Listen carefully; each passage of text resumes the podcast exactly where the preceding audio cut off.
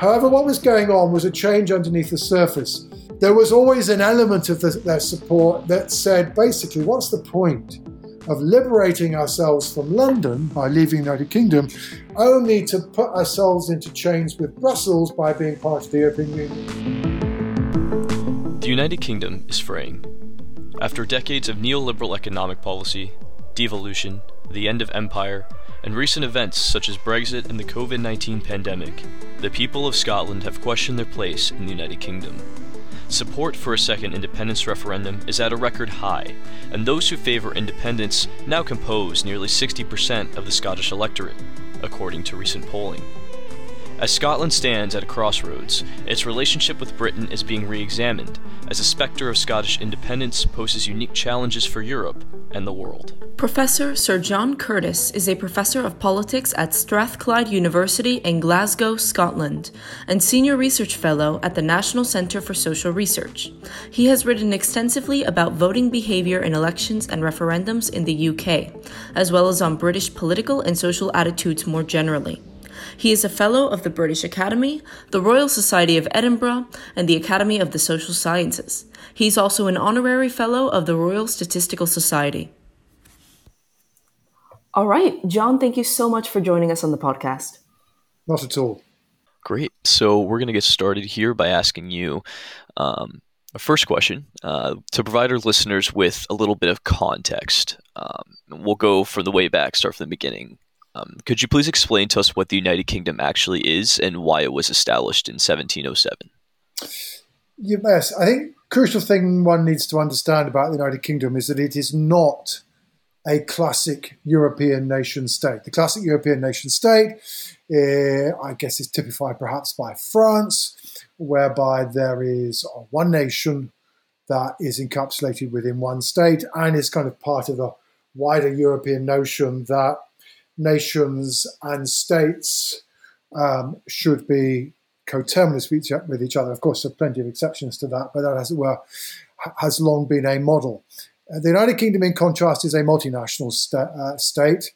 Um, in the case of uh, Wales, um, uh, which is one of the nations of the, United, of the, United, Kingdom, this is the product essentially of invasion and eventually the incorporation of Wales uh, in with England in the 16th century.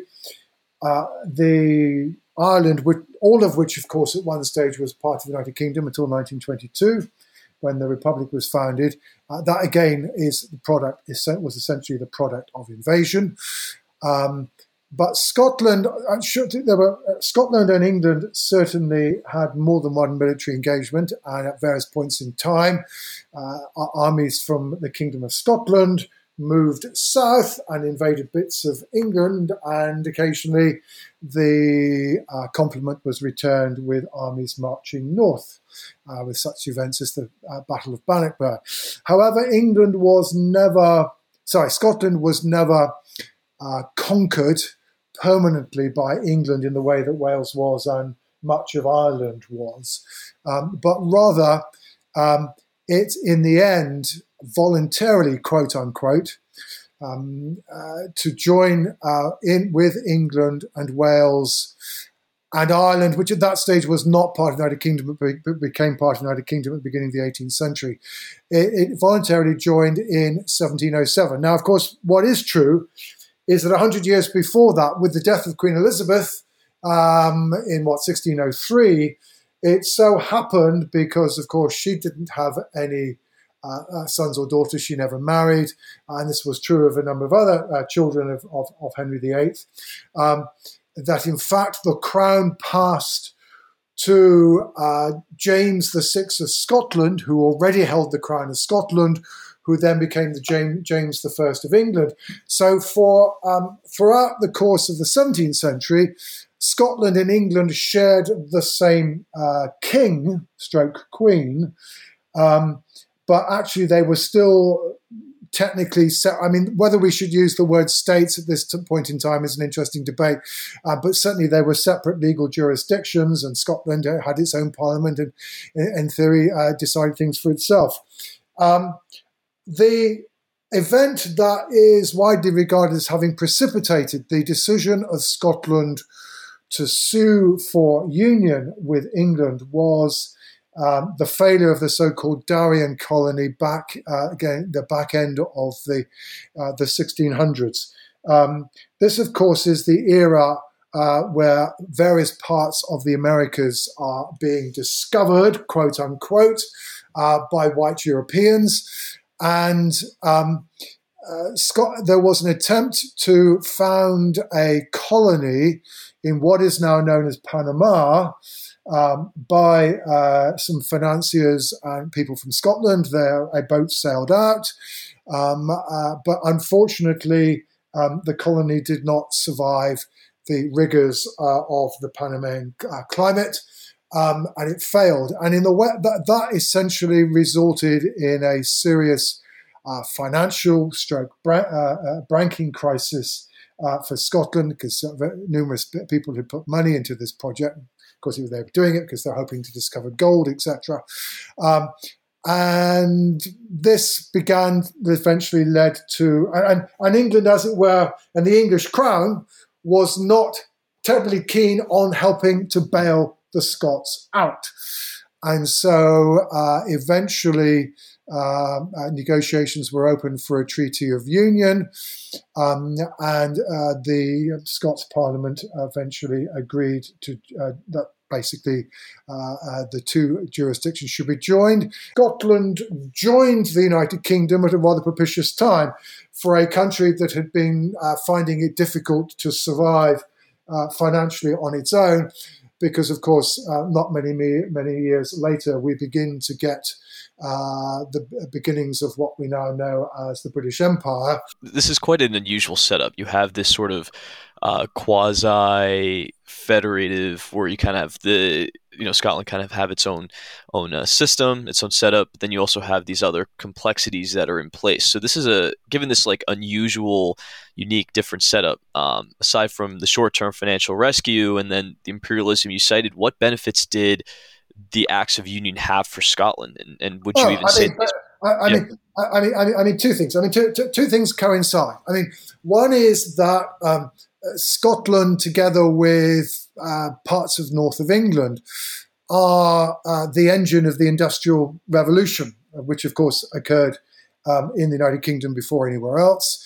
Um, so, coal, iron, steel, and to some degree, though not so much as in Lancashire cotton, um, absolutely uh, uh, crucial here. And of course, uh, the ability of the United Kingdom to exploit uh, these assets was tied up with a second development, which is the advent of empire, um, and that um, uh, you know Scotland um, profits from the ability of the United Kingdom to trade with India, with North America, um, with Australasia, uh, various numerous parts of, of, of, of Africa, etc. Uh, so basically, what does Scotland get out of it? Well, it becomes one of the most affluent and asset-rich parts of the world. Uh, as part of a polity that at that this stage, for at least a period of time, was, as it were, the um, premier economic, trading, and military power um, uh, uh, uh, uh in the world. So, got, arguably, it got quite a lot out of it, and as I said, it you know it participated disproportionately heavily and benefited particularly strongly from this uh, uh, coincidence of things. And and although I said to you that you you're right, you have to say that you know there were aspects of you know its legal system, etc., still being separate. Basically, Scotland was pretty much integrated. Yes, it still had its own system of local government, local administration, and that gives some opportunity for variation. But basically, you know, Scotland is being governed by and through the United Kingdom Parliament and the United Kingdom government, and there, you know, was nothing at all really very much in the way or any kind of devolution until uh, we basically hit the, se- the second half of the 19th century, 1885. We begin. We get the foundation of what we came to know as the Scottish Office, um, and the Scottish Office is began to provide the beginnings of what we came to know as executive devolution. So basically, you know, in some respects, public policy and administration in Scotland could be different, but only because the United Kingdom and the United Kingdom Parliament said that it could be different. So, uh, in the end, who ran Scotland was a function of decisions that were made across the United Kingdom as a whole, uh, but then it allowed for the possibility of some variation. But you, you're, you are talking about, uh, despite you know the provisions of the Treaty Union, you know. A fully signed up, heavily participative part of the United Kingdom state, and then, of course, this is the era, you know, which is Linda Colley's written up a, a great deal about. This is the era where the notion of Britishness becomes a popular uh, notion, and the idea of British identity becomes, as it were, the central emotional glue um, that is developed and used in order to, you know, the symbols of, of, of, of, of unionism, the Union Jack, etc. Um, you know, these are developed during this era, and which you know get a high level of adherence. We think, from the kind of evidence we've had for this period, uh, from people north of the border. So this sort, of the sense of Britishness, all the um, benefits to a large degree of why Scotland would participate in this type of system. A lot of it came from this industri- this industrialization and imperialism, and, and, the benefits that came from from both, at least for the Scottish people. Um, mm-hmm. Do you still see those benefits as relevant in a post-imperial, post-industrial landscape today? No, I mean, and that's arguably part of the the long run story uh, of what's happened in Scotland.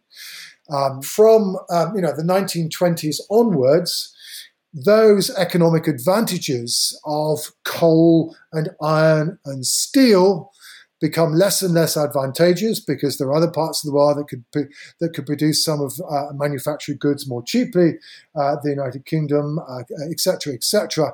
And therefore, you know, by the 1930s, uh, Scotland is one of those parts of um, the United Kingdom that's suffering particularly heavily from um, economic recession and the crash of the 1930s, etc., etc. So you're therefore talking a part, uh, a, a, part of the United Kingdom where, as it were, being part of the United Kingdom had clearly been part of its economic to its economic advantage to uh, uh, beginnings of an era when it was no longer so clearly to its economic advantage. Now that arguably then to some degree is ameliorated the fact by, of course, that what what you then saw in the immediate post-war period in the United Kingdom, you know, I'm not unique in this respect, substantial expansion of the role of the state. This is partly uh, uh, to, uh, the, articulated in the provision of substantial levels of welfare, uh, and that helps to cement, continue to cement Scotland's uh, position in the Union and gives it a relative advantage.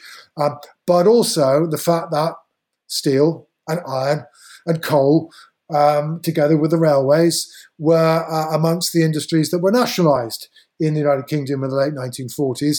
And so it was certainly you know, very strongly argued that you know, um, support for keeping Scotland inside the United Kingdom was certainly being cemented, underlined, and maintained by the fact that um, uh, this state had taken over and to some degree, therefore, as a result, was subsidizing some of these uh, Scottish um, uh, industrial assets.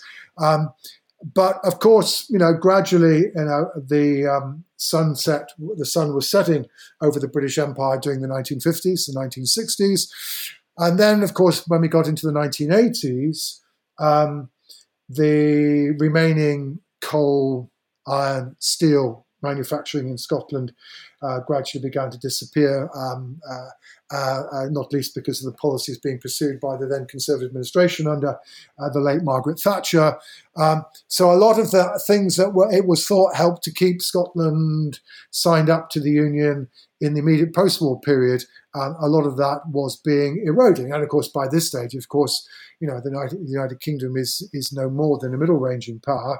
And you know, certainly no, no longer uh, somewhere where, uh, uh, with an empire, um, and where you're beginning to know the development over the last 30 or 40 years of a globalized world, which kind of raised two questions for a, a country like Scotland. One is, well, okay, it might have made might have made a strategic sense for Scotland to, as it were, sign up uh, to be up with part of England uh, during uh, the 18th and 19th century when England was uh, uh, uh, very clearly for a long time the premier power in the world. Um, but those days are over.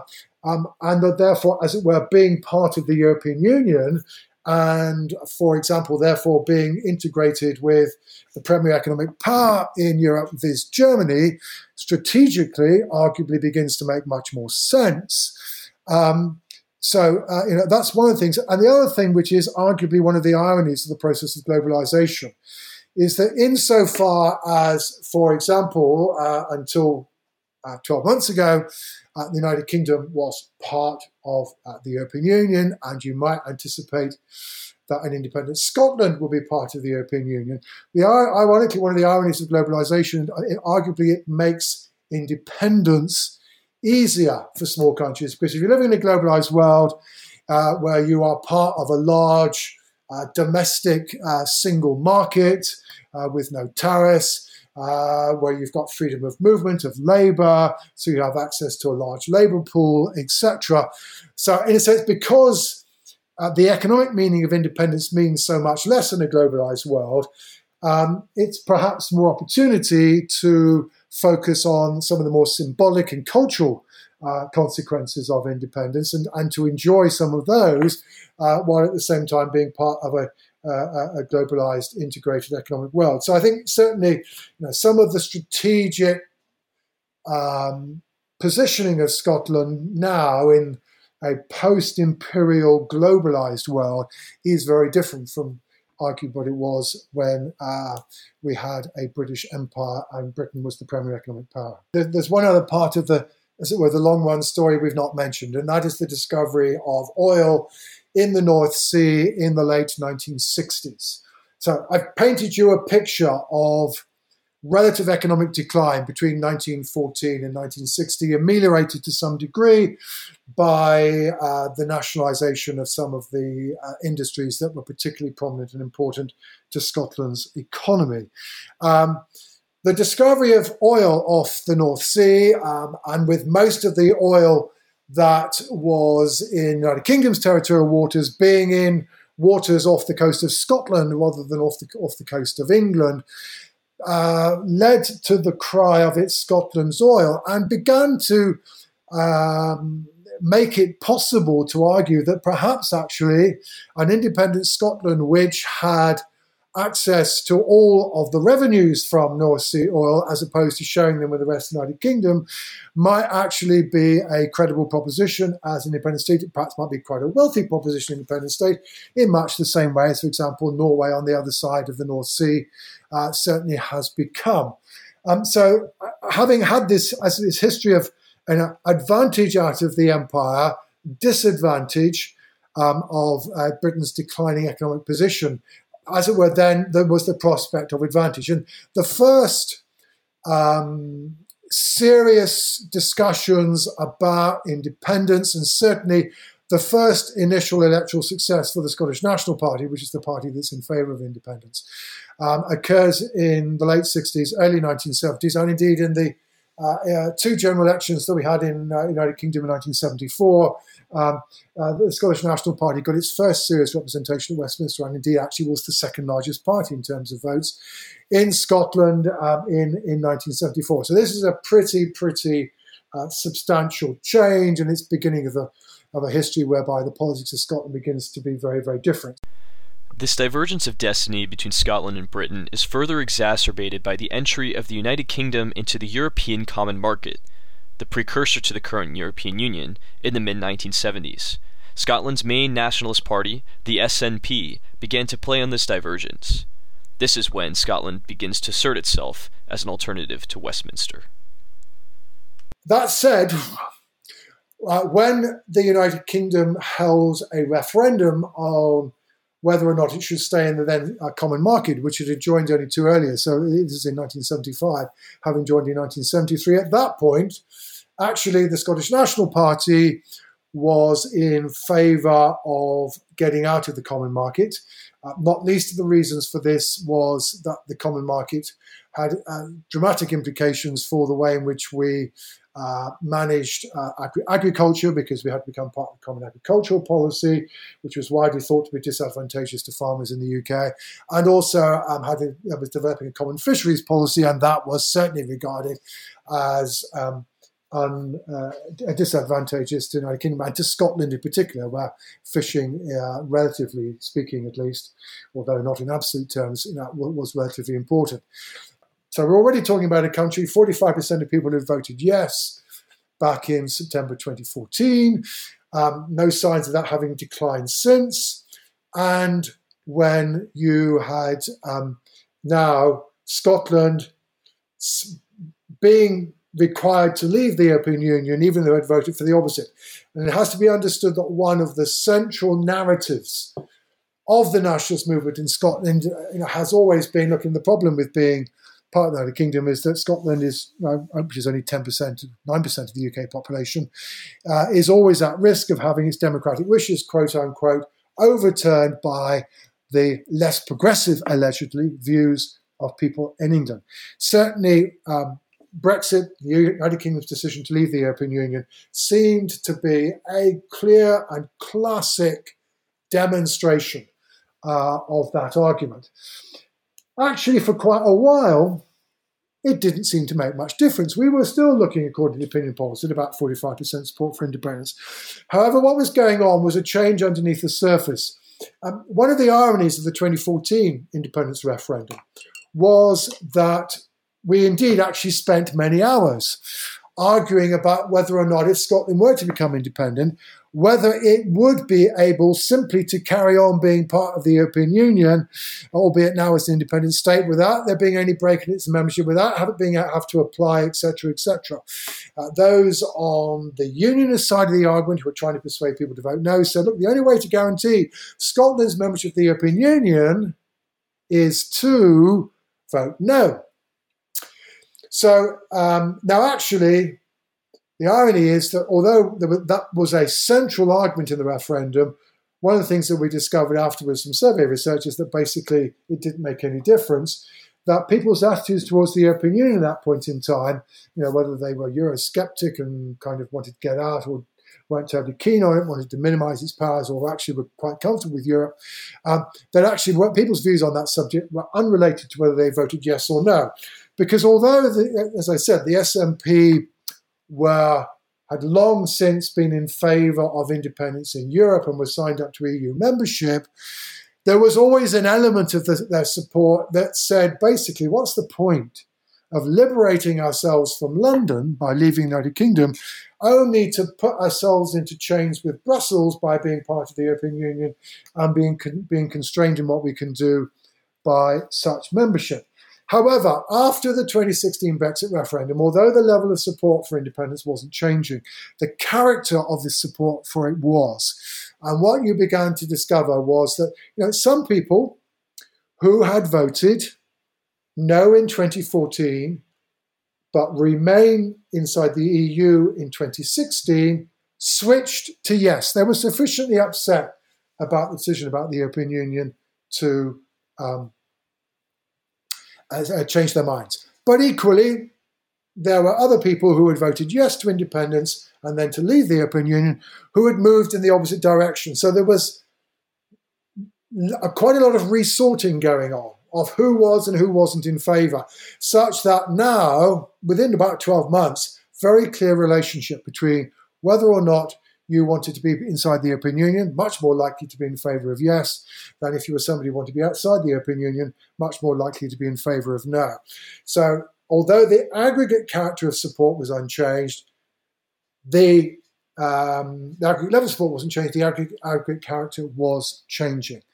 Now, um, however, given that there are basically about twice as many people who voted no and remain, as there are people who voted yes and leave, such a process of sorting was always at risk of eventually uh, ending up with an increase in the tally of support for yes. And basically, during the course of last calendar year, 2019, when the United Kingdom was deeply, deeply uh, involved in a debate about whether or not uh, we should be accepting the terms of uh, withdrawal that the then Prime Minister Theresa May had agreed with the European Union, Parliament rejecting that, uh, various attempts to try and uh, pursue a different path, including possibly holding another referendum that might reverse the decision. So by this stage, really, really heightened debate, and we then you began to discover the polls began to move, and during the course of 2019, on average, there were 49% support for yes, 50% uh, by the time the United Kingdom left the European Union at, the end of January of this year. So against that um, backdrop, uh, as it were, uh, you know, Brexit clearly has been crucial, but it's changed the character of support for independence. And in the long run, at least, it has resulted in an increase in support um, because basically there are now more people who are sufficiently upset about being outside um, uh, uh the European Union um, uh, and they think that an independent Scotland would be likely to rejoin, um, and that now outnumbers the gains that were made for on the no side, and that's now a f- crucial fundamental. There, there is no doubt. I mean, you know, one of the ironies of the, the whole political d- debate about this subject is that the people who are keenest within uh, the United Kingdom on getting out of the European Union and ending uh, membership of the single market of the European Union are amongst those who are keenest on keeping Scotland within the Union and ensuring that the uh, the single market of the United Kingdom is kept whole and entire. So, in other words, they have very, very much, it's a British nationalism. It's a British nationalism that is antithetical to, to the European Union, but believes deeply in keeping the Union. However, the trouble is, such British nationalism is relatively thin on the ground north of the border. And although it may not have been the intention of somebody like Boris Johnson, now the Prime Minister, in campaigning for leave, to in any sense to want to break up the union, indeed undoubtedly the least thing they wanted to happen. Uh, the bitter truth, so far as they are concerned, is that in reality, in practice, so far at least, the pursuit of that policy has undermined support for the union, such that, you know, frankly, uh, Scotland's continued membership of the United Kingdom has never looked more fragile and more problematic than it does now. So, given that history that you gave us, I just want to talk about the present moment. Mm-hmm. So, you know, since Brexit, of course, but also the start of the COVID 19 pandemic, we've been seeing a lot of renewed attempts by the Scottish government in Edinburgh to establish a second referendum on independence. How has the SNP influenced the debate surrounding independence since Brexit and the beginning of the pandemic? The fact that we are now in a position where, rather than simply saying that you know, maybe it's about 50 50, for yes versus no to independence, which is what the polls were saying at the beginning of this year, that we've now got polls that on average 54% support for yes, 13 opinion polls in a row, all saying yes ahead. Um, something that's never, ever previously been true of Scottish polling history. That seems to be tied up with the coronavirus.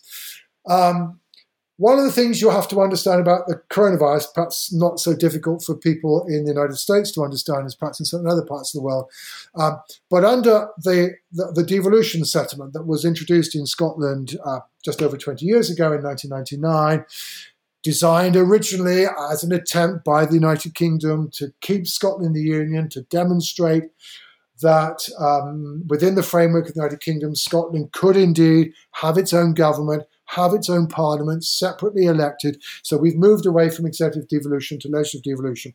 One crucial aspect of that um, settlement was that the health service, uh, including public health, is a responsibility in Scotland, not of the UK government, but of the Scottish government. Indeed, in Wales, it's the responsibility of, of the Welsh Senedd, and in Northern Ireland, it's the responsibility of the Northern Irish Assembly. So we've had four separate um, uh, set of rules on on, on uh, uh, lockdown uh, since March of uh, this year. Now, the perception of the handling of the coronavirus by the Scottish government and Nicola Sturgeon, the First Minister, as compared with the handling, perceived handling by the UK government and Boris Johnson, the UK Prime Minister.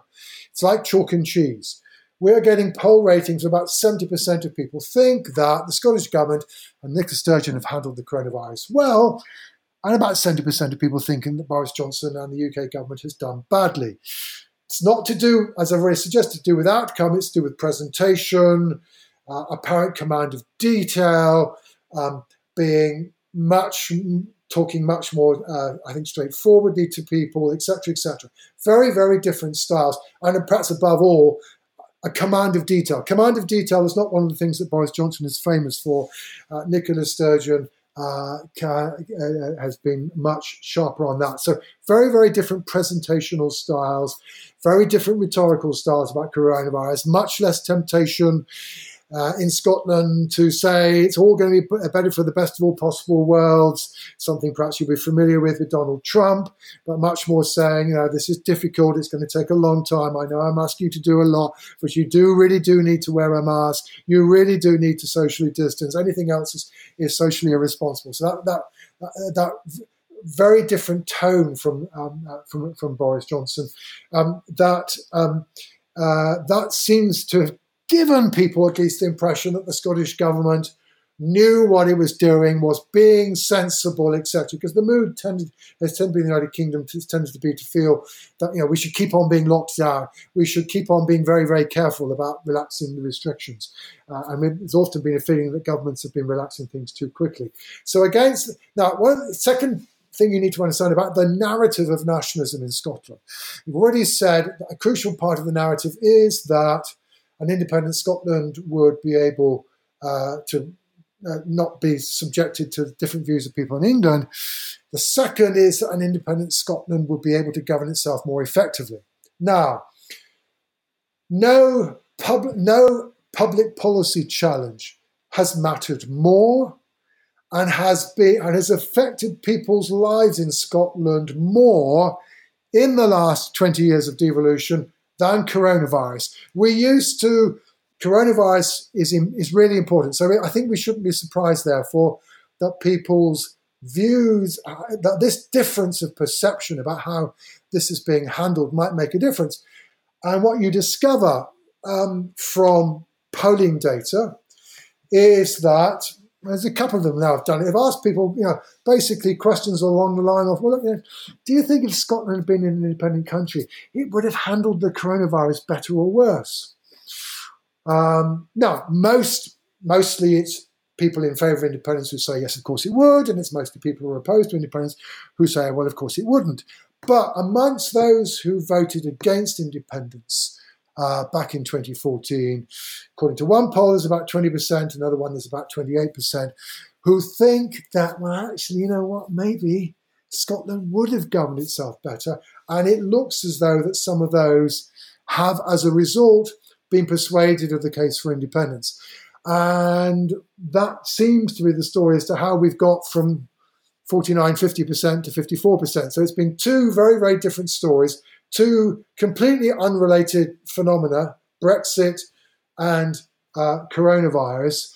But the way they've played out politically does seem to have resulted in this dramatic increase in support for independence. That said, I, think one thing is absolutely crucial to understand. I mean, apart from the fact that, of course, there's no guarantee that people in Scotland will continue to think the Scottish government have handled the pandemic well, and there's already a bit of a sign that the fact that Scotland is suffering the second wave, much like the rest the rest of the developed world, um, um, and has not escaped it. Um, that um, people's evaluations are beginning to, the Scottish government beginning to decline a bit. But you know, whatever's going on there, um, we just um, uh, uh, need to be aware that Scotland really has not been debating independence in the last six or twelve. We've been debating Brexit. We've been uh, uh, focused on coronavirus. We've not talked about um, you know, what would be the pros and cons of independence six years on from 2014? And quite a lot has changed since 2014. So, for example, if you're now talking about an independent Scotland applying to join the, join the European Union, that raises a fundamental question about well, what do we do about the border between Gretna Green and Berwick on Tweed? Because this would now become a European Union single, uh, single uh, market border, which you might need customs for. Um, if Scotland were to become part of the uh, uh, Schengen agreement, whereby you have passport free control, um, it would also become a passport border.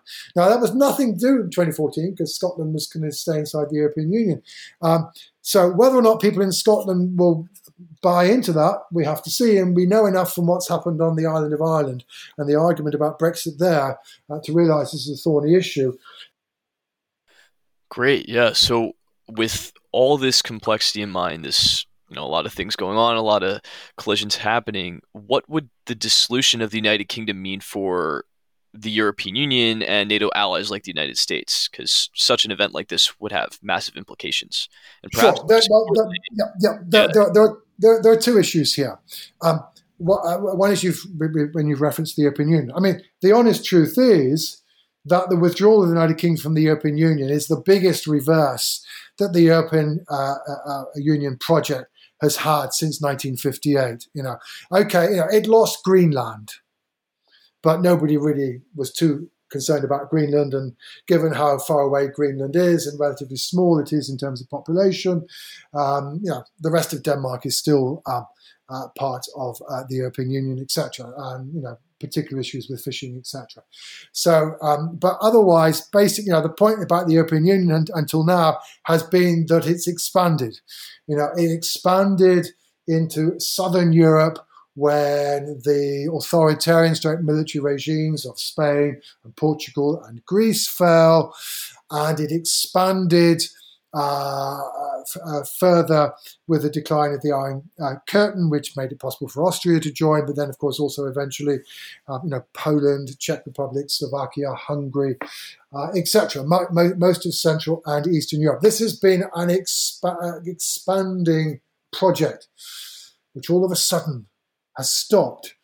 And I think, you know, the honest truth is that, and, although Scotland joining um, the European Union, rejoining the European Union, in comparison is relatively small beer. Um, one suspects that, um, despite obviously the fact that Spain is somewhat concerned about the precedent this sets for Catalonia, if, if in the end Scotland, there is a legal pro- process for Scotland to become independent, and if Scotland does indeed eventually become part of the European Union, once again, then as it were, the European Union would, in some senses, have um, gained uh, a, a, little bit of the damage ameliorated didn't end the, the, debate in the UK about Brexit.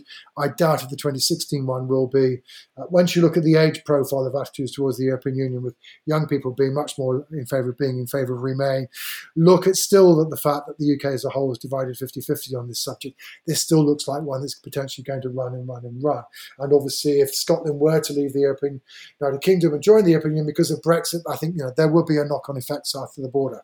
So that's aspect one. Aspect two, of course, and the reason why, in particular, the United States and NATO have a particular interest in Scotland is that it is militarily important for two reasons. One is that, of course, it uh, is uh, it, it, borders on the Northwest Passage, um, and you know that part of the Atlantic. You know, it's it, it's where a lot of Russian submarines go from Siberia, uh, potentially into the Atlantic. They go over uh, to the, the, that coast to the north of Scotland, and you know, having ac- easier access to those waters, and also in you know being satisfied that um, those waters are being adequately patrolled um, something which at the moment is in part at least being done by the United Kingdom, you know, is, is, is important.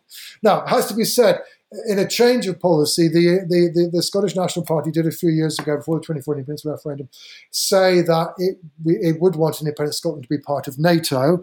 So potentially there is a bridge there. However, the other bit of which the SNP at least is in favour of, the, the, the, um, the United Kingdom's um, independent nuclear um, capability, which of course is a submarine based facility based on uh, Trident submarines that come from the United States. Um, that is based uh, just off uh, uh, uh, on the River Clyde on the west coast of Scotland. And it is widely accepted that there really isn't any part of England or Wales whose geography provides the facility that is provided there of being extremely well protected, uh, deep access until you get quite close to the coast, etc., etc. Um, that is provided by um, uh, the f- facility uh, uh, in the west coast of Scotland, and it is SNP policy at least. The SNP, perhaps in part for reasons of historical accent, um, you know, got signed up to uh, nuclear disarmament in the 1960s. It's long been part of an article of faith for many people inside the, uh, the SNP. And um, therefore, the SNP says that an independent Scotland should um, require the um, trident nuclear weapons to go. And of course, you know, at minimum, you know, it would mean that uh, um, the rest of the United Kingdom would find itself in much the same position as the Russian state found itself vis-a-vis Ukraine, of its nuclear capability being located on territory for which it, over which it no longer had sovereignty, and that in itself potentially creates an issue. Now, of course, at this point, one has to say, well, of course, uh, there is no guarantee that um, the SNP would inherit um, the earth if Scotland were to become independent. Uh, i.e., you know, there is no guarantee that the SNP would be running Scotland uh, should the country become independent. Indeed, you know, you can raise a very simple existential question about what is the point of the SNP if and when Scotland's become an independent country, right? Other divisions become much more important. So we don't know whether or not you know, that's what the position of independent Scotland would be, but it might be the position of independent Scotland. And you know, it is no secret, and there were plenty of uh, you know discussions and seminars in advance of the 2014 independence referendum to say that you know this was not something with which the United States was terribly enamored, and was kind of privately at least hoping that maybe Scotland would see sense and not vote in favour of independence. Well, thank you very much for your insight, John. it was very appreciated today. We're glad you joined us. Not at all. Delighted. Thank you very much for listening to this episode of the Hopkins Podcast on Foreign Affairs. We hope you enjoyed it. We would like to say thank you to the International Studies Program at Johns Hopkins University and the SNF Agora Institute at Johns Hopkins University for making this episode possible. Remember to follow us on social media at Hopkins POFA on Twitter, Instagram, and Facebook for the latest and greatest of Hopkins POFA content. Hit follow on Spotify, subscribe on iTunes, and leave a rating. We'll see you next time.